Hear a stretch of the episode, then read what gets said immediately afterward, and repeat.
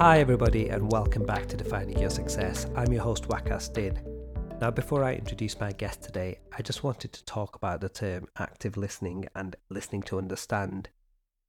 So, one question I want to ask you was how often do you feel that you're not listened to in a conversation? On a personal level, I grew up in a family of six people, five of which I would describe as being extroverts, including myself. I was the youngest person in the house and I had two other siblings. As you can imagine, at times I very much felt like I was not listened to. What would this mean? In many cases, it would mean that I would have to try to speak over people just to try to get my point across. This would often lead to many arguments. Uh, however, growing up, it was not something I thought much of. And it's probably something as a habit that I did in both school, college, university, and working as a doctor as well. However, over the last year, I met my guest today and was introduced to the term active listening and listening to understand. So, what does this actually mean? Now, I want you to imagine yourself in a conversation with somebody. And I think naturally we've all been in a situation on both sides of this where we are speaking to somebody and they will interfere or interject halfway through the conversation to put a point across, uh, depending on what you've said or something they may have thought of. However, imagine how you would feel when you are speaking and the other person stays silent and lets you speak to the end of your thoughts. For myself, I think that would make me feel valued uh, from that person because they are actually listening to what I'm saying. And if that person reflected on and appreciated what I was actually saying to them, I think that would improve my relationship with them and probably improve the quality of the conversation going forward. However, I think this isn't a skill that comes naturally to any of us, and it actually takes effort at times just to fully listen to that person without interjecting especially if you may not agree with everything that they are saying, which in a healthcare setting, in a stressful setting at work, whichever your profession is, it can actually be quite difficult to do.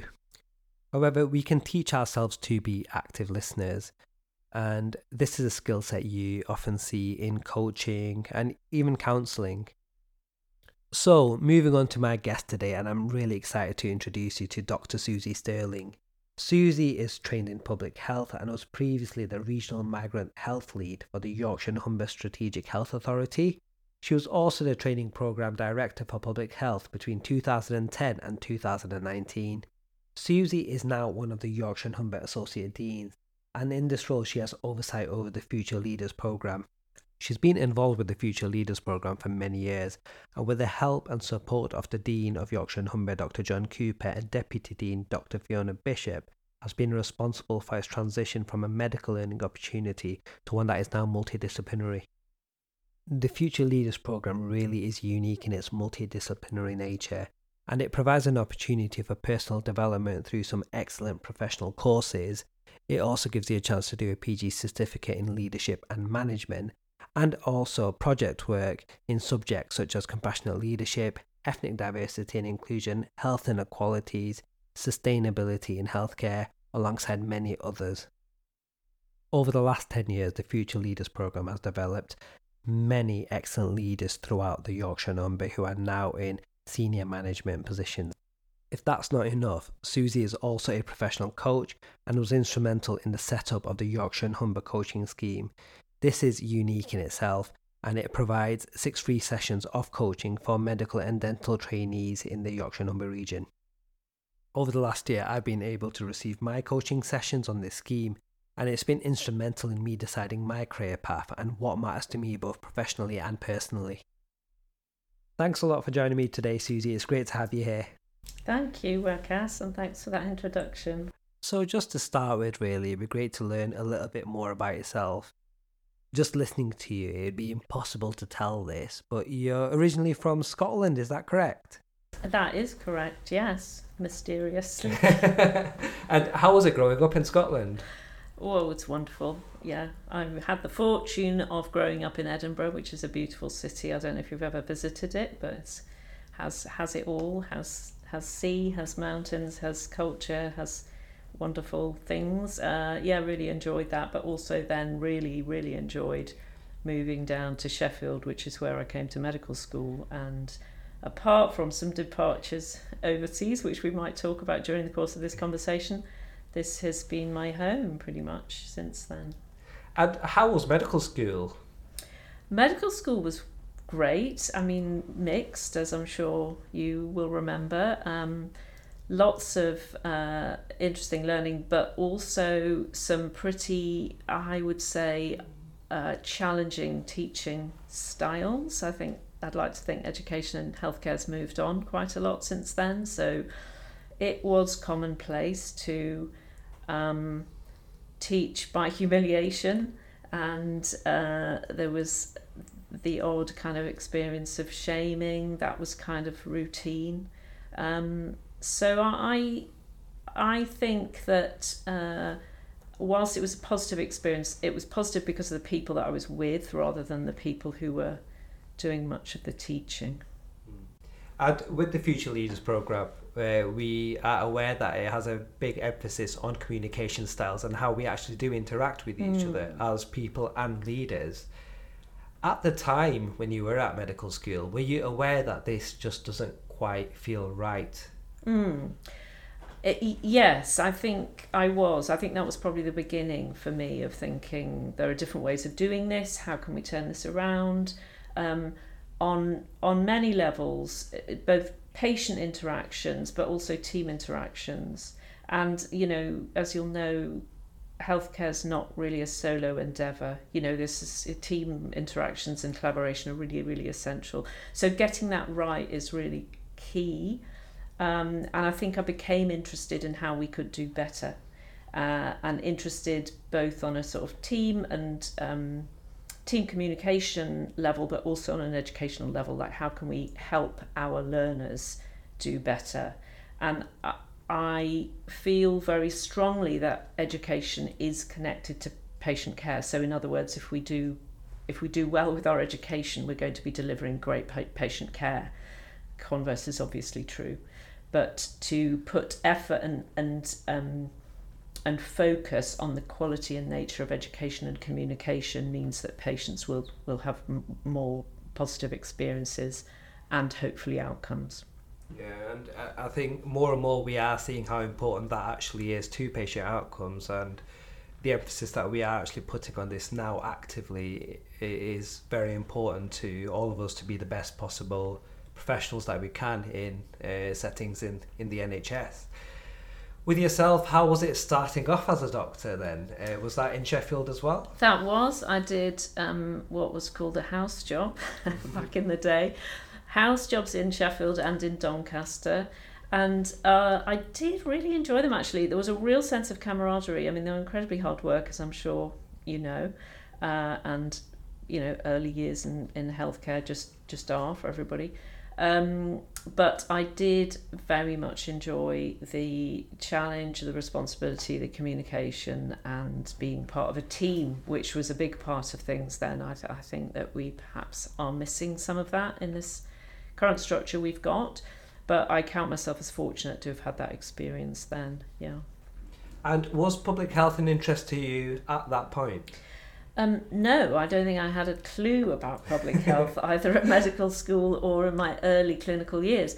I went away um, to work in South Africa in the early part of my career. I think we might come on to that a bit later, but um, that was what switched me on to public health uh, for a variety of reasons, and um, it just all made perfect sense. It fell into place actually when I was there um, which was 94 to 96. I, th- I went out thinking that I'd stay for a year and do something a little bit different to work um, in a as a generalist in a rural hospital and I and I really enjoyed it so I ended up staying much longer but unfortunately at that time um, HIV was really kicking off so for a variety of sort of socio-economic reasons where I was working became an epicenter of the HIV epidemic.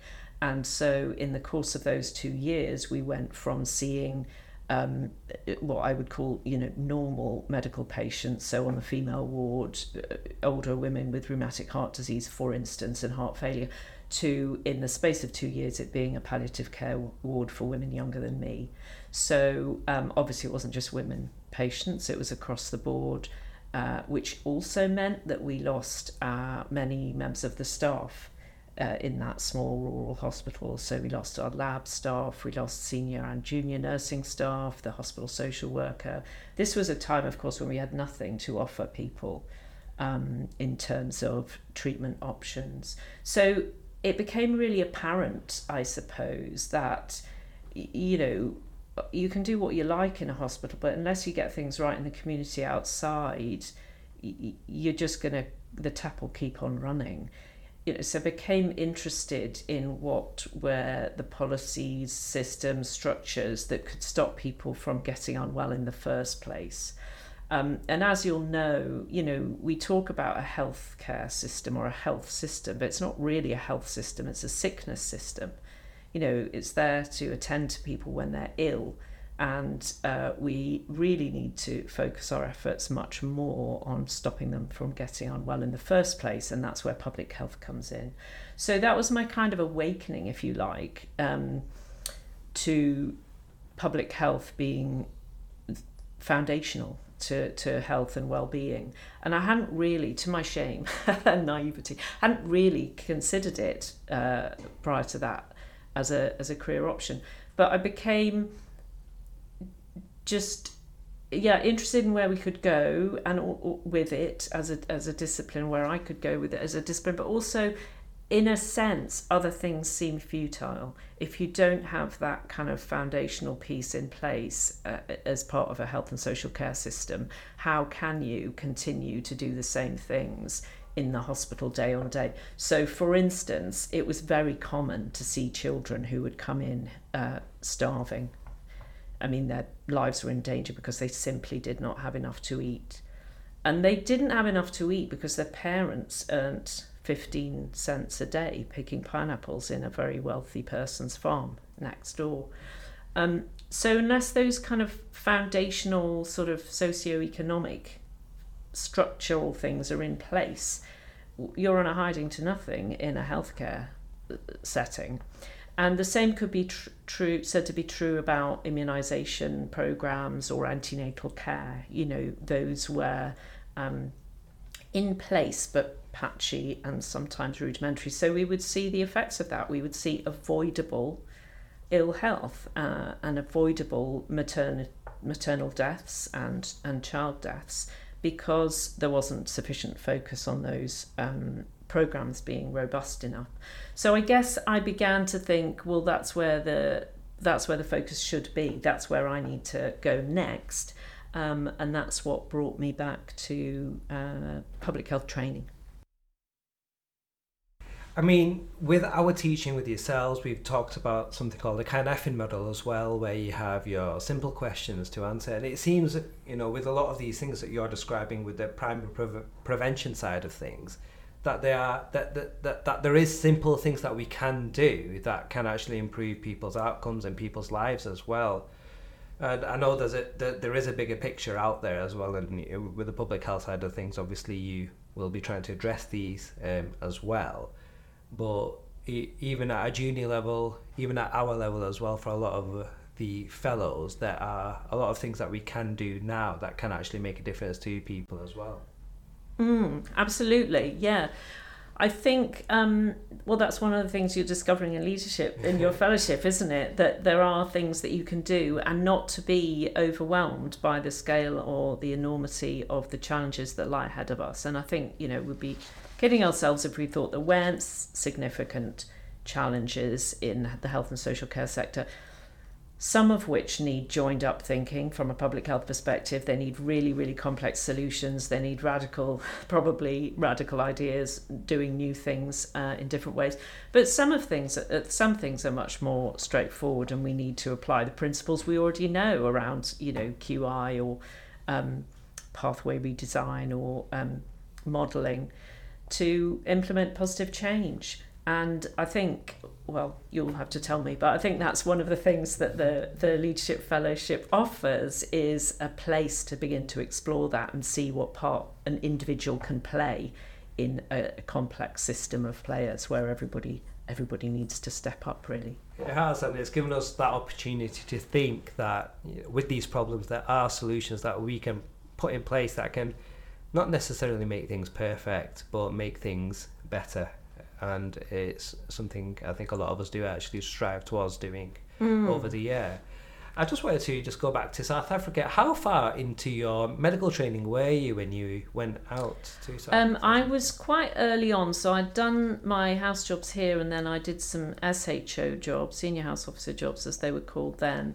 And really, I didn't know what to do in my career. I was one of those people who wasn't quite sure. I was really jealous of friends who absolutely knew what they wanted to do, um, and you know, picked their specialty and went for it because that just didn't seem like it. It was going to be a thing for me. So during my medical school um, training, I'd done an elective in Zimbabwe and another one in Ghana. We had two electives at that time in Sheffield. And uh, I just absolutely loved working in those environments. The it, yeah, there was something about the kind of um, the team working and the yeah the, the the mix I suppose of sort of primary care and secondary care all together the, being a, a kind of generalist seemed to appeal to me um, so it was because of those positive experience experiences I was looking at where I could work overseas and found a, an advert in the back of the BMJ which is what happened those days. And uh, and yeah just phoned up the hospital and had a had an interview on the phone and then went. Oh, it's amazing to hear that, and you know, it's one of those things we can all consider to do. You don't have to follow that set pathway, and th- there's many ways to achieve the things you do actually want to do and develop Yeah. yourself as well. I would really encourage people actually to think in terms of um, what's the word, squiggly pathways or something. I think somebody calls it on their podcast, don't they? And that you know a non-linear career path is okay, uh, and in fact might be right for lots of people. I think this idea that people kind of magically know what they want to do is only available to some. It's not available to everybody. And the other thing that is a bit toxic in career coaching, I think, is this idea of passion that you should have a passion. If you don't have a passion, there's something lacking. I think mostly that's not how people's lives turn out. They might be passionate about some things, great, but it doesn't always join up with job availability and what works with your family and other constraints. So I think much more appropriate is to try something. How does it feel? If it feels good, carry on doing it. If it doesn't, move to something else. And there be flexibility around that. And I think one of the things we need to think carefully about in our current healthcare supply crisis for staff is how we make modifications to the pathways we've got so that it's more welcoming to people who want to take an alternative route or a squiggly route and it's not as linear. I mean, linear is good for some people, but it's not good for everybody. And we, we will touch more on um, career pathways as well in regards to the fu- uh, Future Leaders Programme. Uh, with yourself, we have previously talked about positive impacts on yourself, and you've stated to me before that when it comes to going to South Africa, this had a massive positive Hmm. impact on you. Do you want to tell us a little bit more about this? Yeah, I think. Um, I mean, on many levels, this was a positive experience. Apart, from, you know, it's a beautiful country. I had the opportunity to travel and see it. Uh, I got to work with some extraordinary people. It was a very close knit team. I think I learned a lot about team working in adverse circumstances. I learned a lot about poverty and the impact of poverty on ill health. Um, and I learnt a lot about inequalities, and it's hard to ignore inequalities in South Africa. I'm sure for obvious sort of historical and, well, probably current actually political reasons. Um, you know, for instance, the hospital where I worked was right beside the boundary of a very well known game park, so we had to drive through the game park to get to the shops.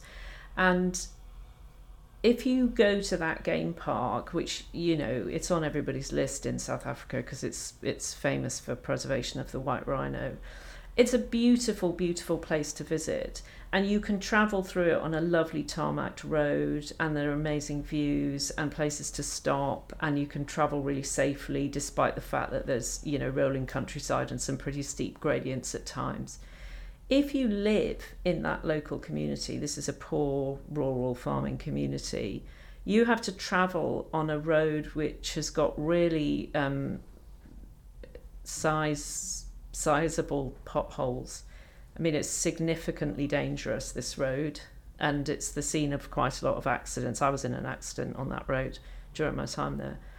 Um, so right there, we've got we've got a depiction, haven't we, of how we place value. We place more value on a, a visiting tourist coming to see animal life than we place on people who live and work there for the whole of their life.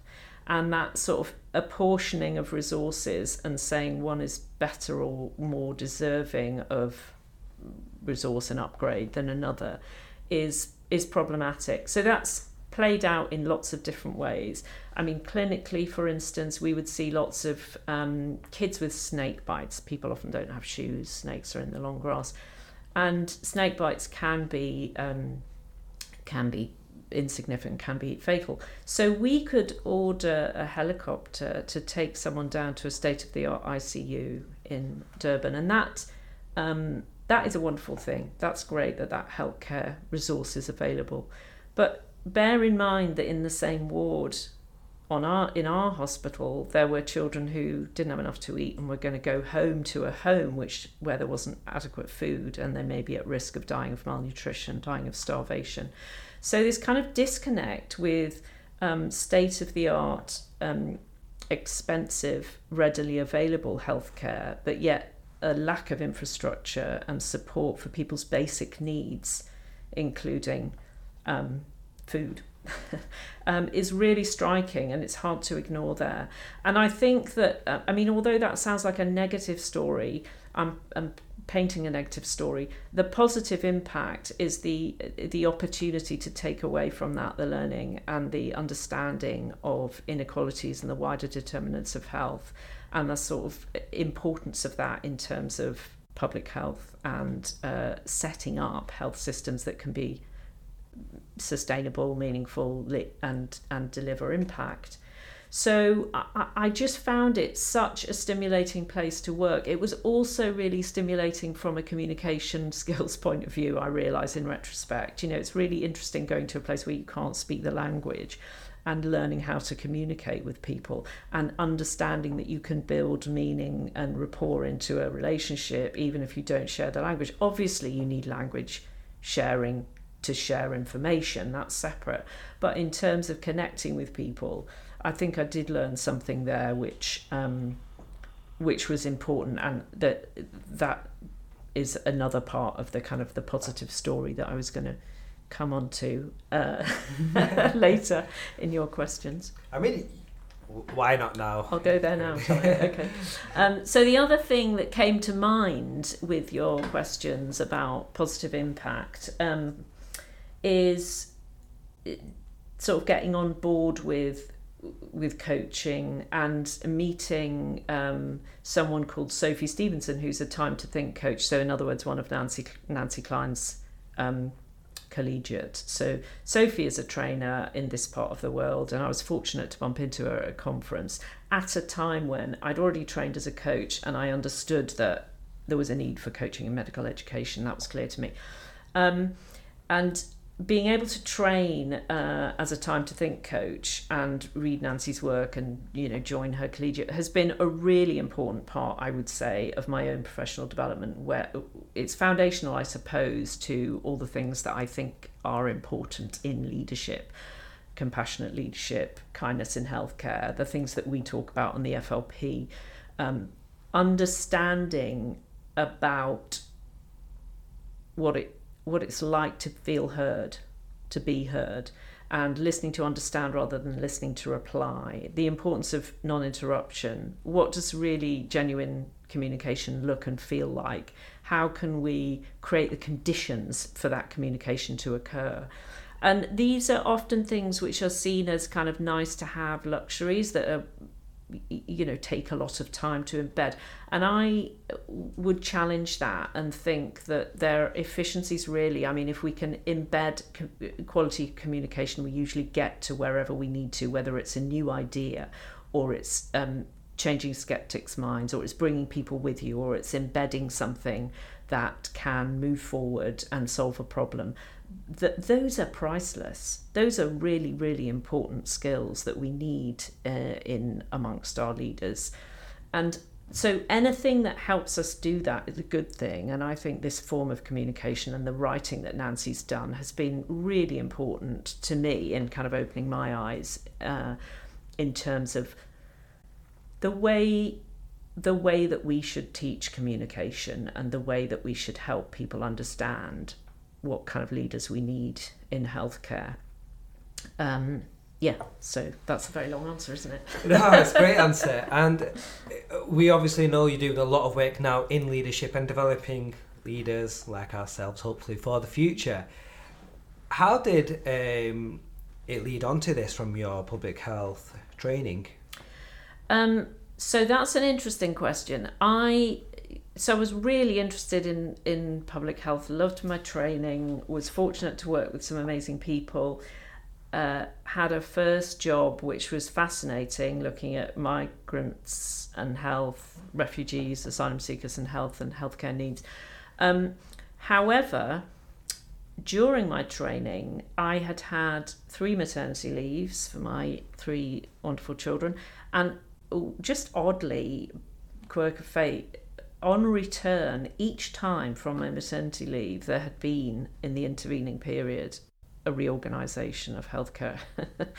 uh, and so I came back three times to new organisations which were struggling to, you know, establish themselves or create identity, or, and it was hard to see who to go to to get work done and who was still there. We lost lost lots lost lot of organisational memory.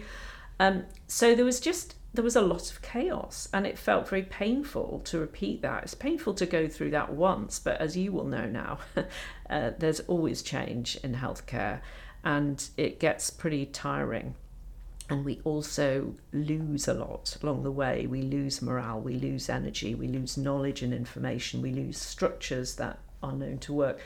And so um, I became interested in organisational development really. Why do we do this to people? And what is the effect on staff? And how can we possibly have a functioning healthcare system if we're going to keep messing with it? So what are the ways we can become flexible and agile toward that and skill people up so they can cope with change adequately? And you know as leaders what do we want to take about change and carry it forward? And what do we want to leave and say no we're not going to do that. We're not going to keep doing that so I switched on to kind of organisational development as a field, I suppose. I hadn't really considered it before, but just this idea that, you know, looking after staff and understanding how we attend to our staff is really important. And interestingly, there's a link, I suppose, going back to South Africa, because if you think about the HIV epidemic and what was happening, our staff were being decimated as well. So there was a question there about how do we care for the carers you know, how do we continue to staff and resource a healthcare facility in a place which doesn't have the answers to its own health problems, which was what was going on there with HIV? Um, and how can we stay resilient and look after each other? And I guess those are the questions that are pertinent now, aren't they? How can we stay resilient and look after each other when there don't seem to be enough of us in the NHS and we haven't got enough resource and people are precious and they they are feeling undervalued and exhausted.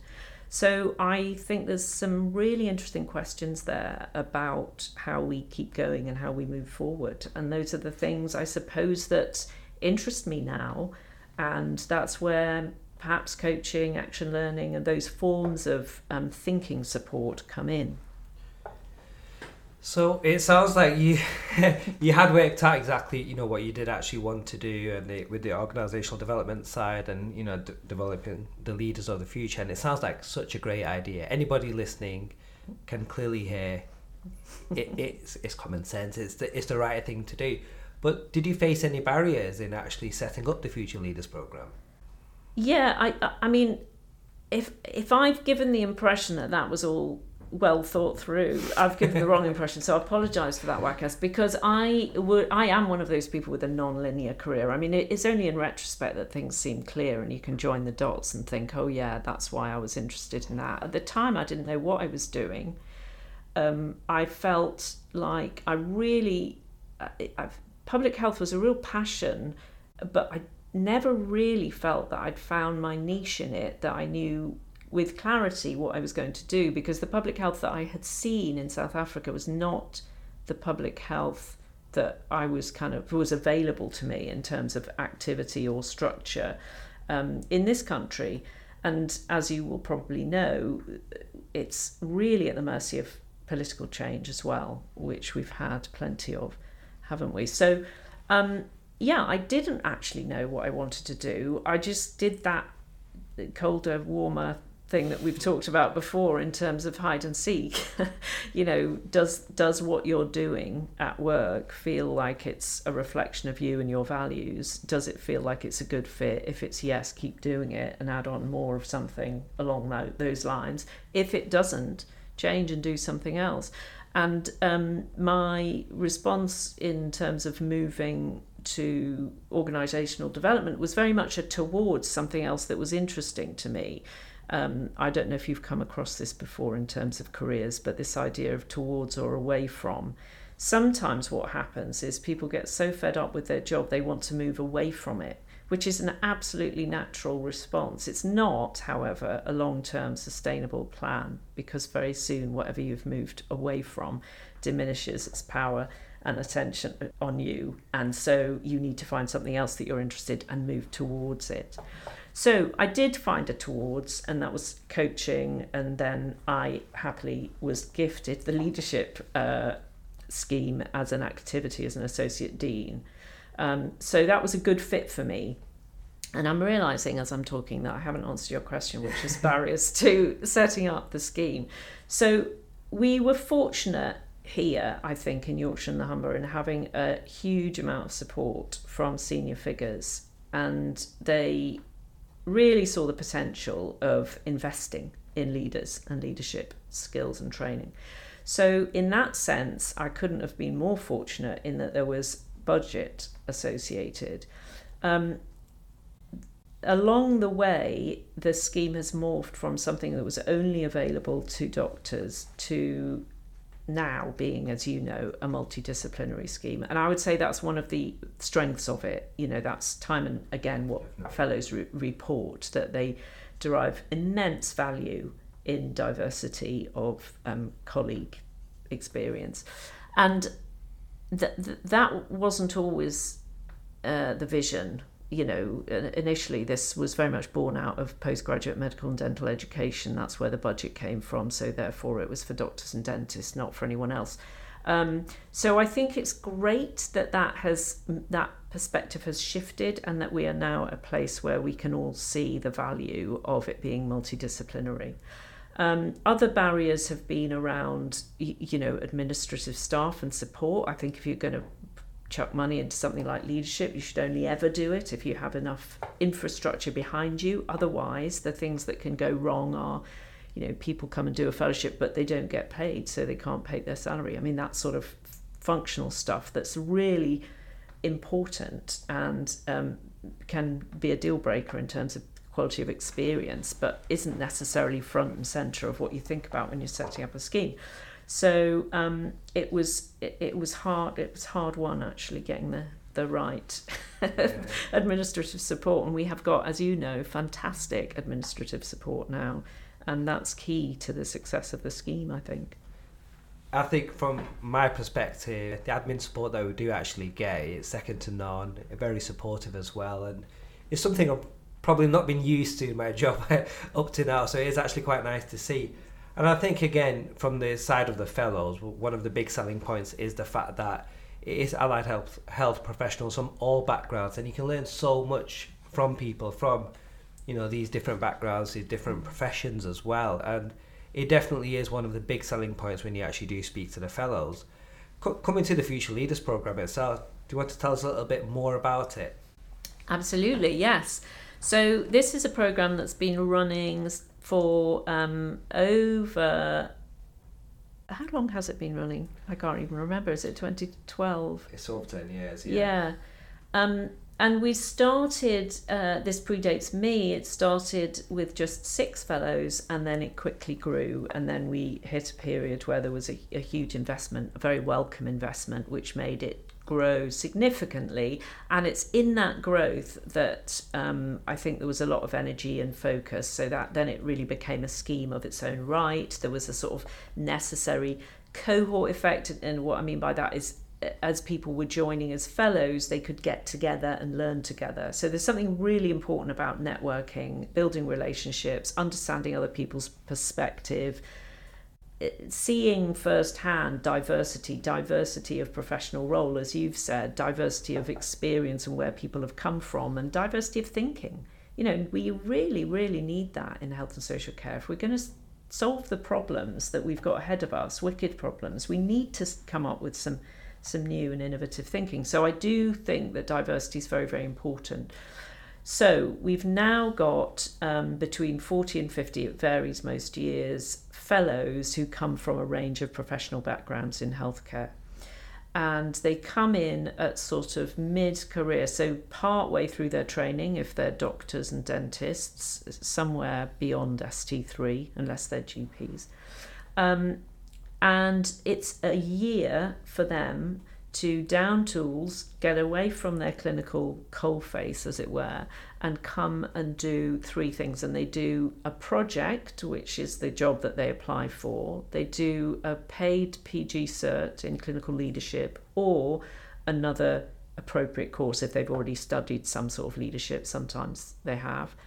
And then they also do a suite of other additional learning that are things that we put on having had some feedback and some understanding of what people need. So, stuff around maybe how to write a really good publication or uh, presentation skills or learning how to run your own action learning set. So, you have got the mechanism to think independently both during your year and beyond. So, we're thinking critically about what are the skills that people need to carry with them throughout the rest of their career for people who come from a background other than medicine, obviously the ST3 thing doesn't mean anything. But what we look for is someone who is um, usually uh, Agenda for Change Band 6 and above. It depends because in pharmacy they're kind of appointed slightly differently.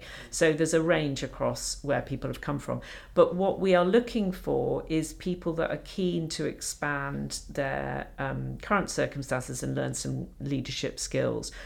What what we sometimes find is people who want to come to us already have loads of clinical leadership experience, and we're unable, sadly, to offer that option to everybody because there just isn't enough resource. So we've had to think really carefully about where do we best place this this resource, this w- wonderful kind of availability of um, project plus academic support plus additional courses.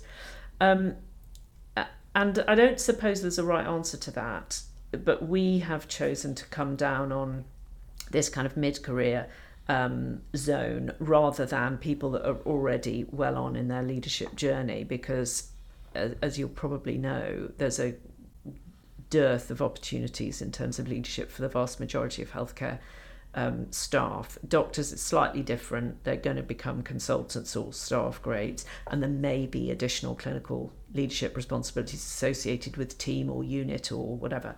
But um, but for many people in AHP professions or nurses or midwives, eh, that it, the same is not true. You know, there's lots of people that are interested in leadership, but they won't necessarily find a role. So um, we're also thinking about that. One of our previous fellows has done quite a lot of work about that and looking at barriers and how we can work to challenge those. But anyway, that's getting into the minutiae of individual projects. The theme of the, the leadership fellowship scheme is it's a place where people can step away from their day to day challenging clinical work and down tools and really think and reflect about who they are as a leader, who do they want to be, and what are the skills they need to get to be that person. Um, and you know that there's a there's a heavy emphasis on reflection and contemplation and and learning from each other. Mm. and that is also in a direct response to feedback and what people tell us is valuable. So far and away the thing that people want the most is time to think.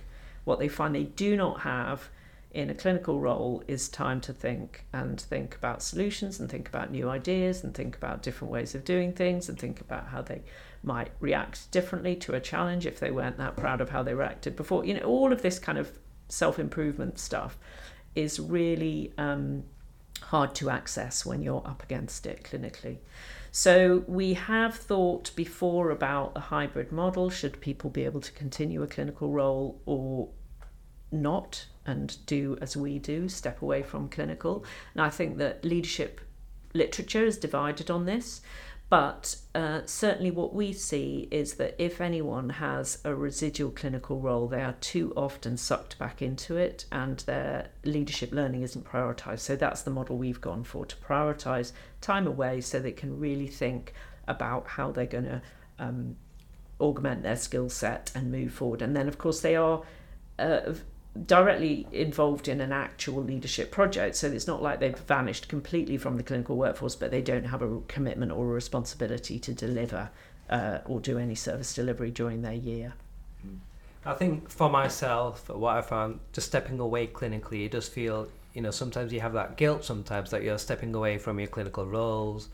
Um, in you know, things are stretched at work for a lot of people, but looking at how things have gone already for me for the program and having um, uh, spoke to some of the other fellows as well.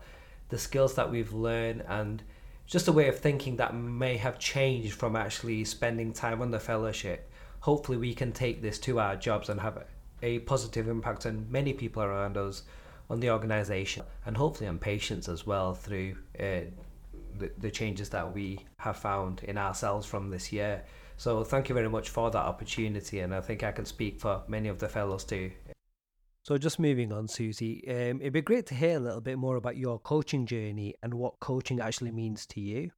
I trained as a coach when I was in that kind of interim period of exploring organisational development, thinking where does it all fit in, and found that it was an incredibly helpful tool. And when I say a helpful tool, what I mean is protecting time to think about things when you do a really busy, largely cognitive job is really important. You know, to be able to reflect on what you've done and could do and might do and want to do is really important. So, um, one of the things I did then was explore how we could have a coaching scheme within the deanery and also just think a bit about why doesn't coaching exist in healthcare generally? If we were working in any other professional discipline with this amount of responsibility probably we, we will be offered it as a kind of professional tool. Um, so that's when i um, wrote a pilot business case to set up a, a, coaching scheme. So so that happened a decade ago, in fact, and the coaching scheme has existed since then. So one of the things I suppose you're gonna you're gonna I'm going to be busy with is continuing that, continuing making sure that the coaching is available to all um, trainees. And the thing that I'm more involved in now than actual one to one coaching, although I do still do some of that, is um, teaching other people coaching skills and mentoring skills and finding ways to embed coaching as a sort of discipline in medical education. So, passing on those skills and allowing others to grow and develop, as well as offering some supervision, because of course it's really important that we make coaching a safe space and we abide by ethical boundaries and we think about the, the nature of the coaching role and how it fits into um, medical education. So I'm um, I'm really keen for that all to continue and to be part of what we offer in the Yorkshire and the Humber and what we um, offer our leadership fellows, whether they're from a medical background or not, that they should have that availability during their leadership scheme. Um, in terms of other things, I have um, I've got the good fortune of being able to offer time to teach and facilitate various workshops, as you know. So I really enjoy working with fellows on some of the other skills that they that they have identified that they need. So some of that's around um, how people function in meetings, how people present, um, how people problem solve, how they work with challenging communication and conflict. And then the one of the largest areas that keeps returning to me is this idea of imposter syndrome and how we how we mm, cope with ourselves you know how do we turn the narrative in from inside ourselves from a harsh one to a kinder more gentle one that's more enabling um, and really how common that is as a phenomenon that imposter syndrome is something that in my experience of working with people at all sorts of stages of their career affects pretty much everybody. I mean there's a few people who say they've never felt it but i think they're few and far between. My experience is more, more people have it than don't have it. It's just whether they want to talk about it and whether they're comfortable um, saying that it's a thing for them. And of course, in healthcare, we're very good at pretending that everything's okay, there's nothing wrong, which, you know, as you know, is a is a shortcut to a stressful episode, isn't it? So, um, this exploration of imposter syndrome, I think, is really important for leaders because it, unless you can understand yourself and what's going on with you, it's going to be really difficult for you to lead a team with any authenticity or um, sense of compassion. So it's really important to be able to speak compassionately to yourself and then be able to offer compassion to others and still lead, move forward, get the job done. Um, so I'm really interested in that work because I think it speaks to how we can help people be their best selves at work and how they can come to work feeling okay and valued. With myself during surgical training, I think I've probably lost count of the amount of times that people have said that they've um, kind of cheated their way to their jobs and they don't really feel like you know they should be there. And I think it is something a lot of us have felt at some point for something, and uh, that art of self compassion as well, and just realizing your self worth as well is something I think a lot of us struggle with. Is something I've struggled with myself as well. And it just, you know, the methods that we have learned from you, it, to actually cope with this have been in, invaluable for us. And I think I have to say, a lot of the fellows who have spent time with you feel like it's always a bit of a coaching session when you speak with Susy as well. and it's something that is always does have a positive impact on us. And I think the biggest selling point of the Futures Leaders program is yourself, really. And I think I can speak for a lot of people to actually say that as well.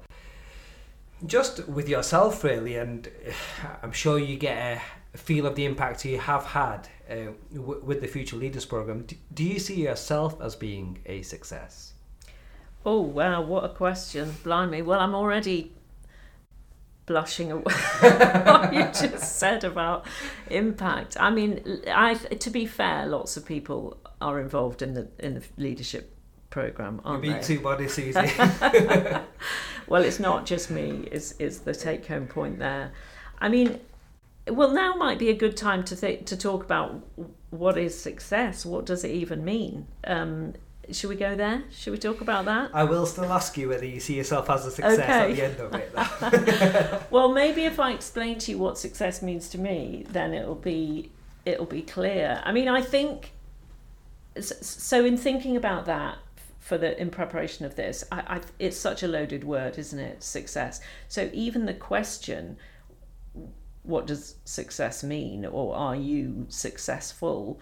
Um, is interesting because who says? Like where does where does it come from? Is it externally defined?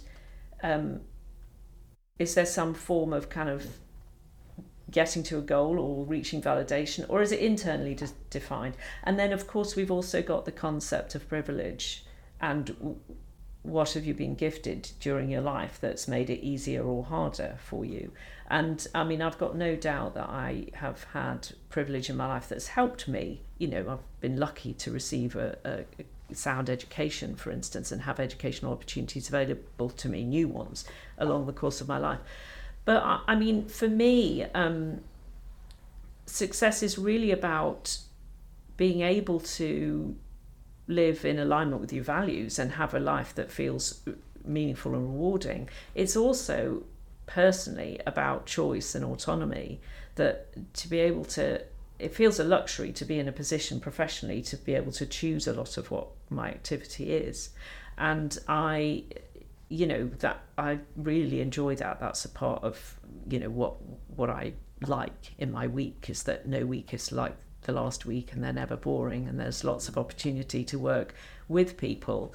And there's another part of it the success piece which is about being available to work with others and being able to see other people um, grow and develop is incredibly rewarding. I just find that really satisfying. And so, yeah, I mean, I do feel successful because I get to do that every day. So, that is a real privilege and really, really enjoyable. And I think an, another another feature, I suppose, of my professional life now, which feels successful, is being able to work with great colleagues. So having other people around you who are, and I count my associate dean colleagues in this, um, as well as the fellows, people who are thoughtful, generous, supportive, clever and come up with great ideas, have good initiatives, you know, that that makes for a really rewarding life because you're in the thick of it. You know, you're doing stuff that's um, that feels worthwhile. And I think reward uh, reward as a theme, but reward meaning th- are things meaningful? Do they, do they create um, meaning and satisfaction for others, and will they have impact? Um, th- that feels success, like success to me. So I feel very fortunate to be involved with the Future Leaders program because without I mean that without fail, this is a cohort of enthusiastic, wonderful young professionals who want to make a difference, and that feels great to be connected with that with that group of people, and then seeing that group of people create impact, make change, make positive change, uh, is just it, it is great. So that that's a cluster of reasons why I do feel successful. Yeah, because I, I get those wonderful features in my life. I think I fully agree with you, really. And, you know, setting those foundations for everybody else to think forward and, you know, think actively in ways to improve things, whether we're successful or not in doing that, but empowering us to make positive changes or try to make positive changes. How can that not be seen as a success? So, again, thank you for that we briefly touched on barriers in regards to setting up the FLP, but just with yourself, really, has there been any barriers or challenges in your life that you've had to overcome that have had mm. a lasting impact on you? Yeah, so I mean, I suppose. Well, there's two things that spring to mind. One is that imposter feeling. I mean, it's not a perk of the job that I don't get to feel it. so even us just talking about success now and me saying, I feel successful, there's an imposter voice in my head saying, Really? You think you're successful? Okay. So what gives you the right? So I, I guess that's something that I know. I know how to work with that now. I mean, I see that as a sort of function of a human brain rather than a sort of um, necessarily a problem. But it but it isn't easy and it does take some work. Um, and then the other thing is being an introvert. So I'm, I, you know, I'm someone who. It, I I did Myers Briggs oh, many years ago, early on in my public health training, and it was a real light bulb moment for me. And I know people have different feelings about Myers Briggs or psychometric tests in general, and and I and I share that sort of you know caution around them and um, what is the true value of them.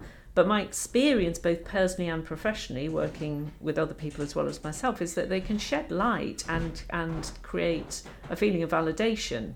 And that's certainly what happened to me. So prior to that, I think I probably felt like a square peg in a round hole.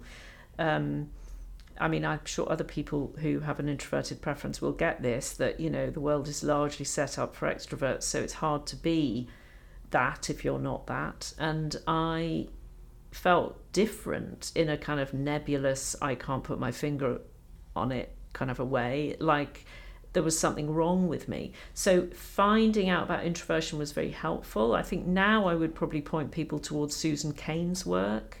her TED talk or her book Quiet, which explores this in great depth, and that's been really, really helpful in sort of leveling the playing playing field um, between extroversion and introversion as as pre- preferences. Obviously, you know, one isn't better than the other, but um, they are both present and important features of of people so I think it's about valuing both and creating workspaces or lives where both can be honoured and valued for the richness that they bring rather than one group feel like they don't quite fit in. So I think me discovering, oh, it's okay to be me was um, was really helpful. And uh, I mean, it sounds obvious, doesn't it, that that's that's where we should all end up. That it's okay to be us but I think a lot of us don't feel that in our life's journey. And that is, of course, what we touch on in leadership, because unless you feel safe, competent, okay as you are, you're not probably going to lead other people. You know, some of that discomfort um, is going to rub off on others and they're going to feel a little bit um, awkward or sense the inauthenticity. So, yeah, I think being an introvert probably was a barrier. It's no longer a barrier now. I think there's a lot more conversation, dialogue around introverted leadership, quiet power, those kind of concepts, which is helpful and it and it creates validity to people who have um, an introverted preference and are interested in the whole kind of world of of leadership. I think I can share your views, uh, Susy. Even as an extrovert this year, it's really given me an opportunity to work with people who are introverts but excellent leaders. And I've learned so much from them. And going forward, these are skill sets that I can take forward in situations where I will have more of an appreciation of different leadership styles and different personalities and what they can actually bring in different situations just to finish, really, one thing we do actually like to ask our guests is: Is there any advice you would give to a younger Susy Stirling, maybe in her teens?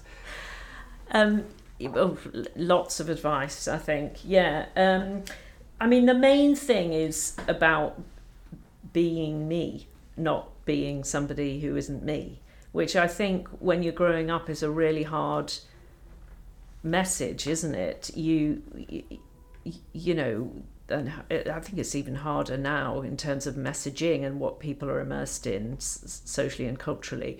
Um, but I I think it took me a long time, and perhaps this is connected to being an introvert. I don't know, being shy, um, a long time to realise that it was okay to be the version of me that showed up in the world and not try and be something I wasn't. Um, that yeah that's mainly i suppose yeah that's the thing that i would most want to pass on. I think i think there's all sorts of other things like you know this too shall pass and uh, also have confidence and you know n- know that it'll be all right those kind of things. Latent doubts that probably everybody has as they're growing up. It's really hard to imagine yourself in your own future, isn't it? But when you go back to that person, if I go back to myself in my youth, she was probably not that not that sure of how things would unfold. So I would want to reassure and instill confidence, I suppose. uh, for anybody who's actually met you, we're quite happy that things have worked out how they have. And if we had gone back and changed things, maybe we wouldn't be here doing the Future Leaders program. So I think you're probably one of the few examples I'd say it's probably good that it's worked out how, how, how it has. But well, that's very kind, Wakas. Thank but, you. No, thank you so much for spending a bit of time to speak to us, Susy. Thank you everyone for joining me today, and I hope you've enjoyed the episode. I'll be back next week with Dr. Chris Turner from Civility Saves Lives. We'll be discussing the importance of civility in the workplace and the effects that this has on both patient outcomes and staff morale. I look forward to you tuning in then.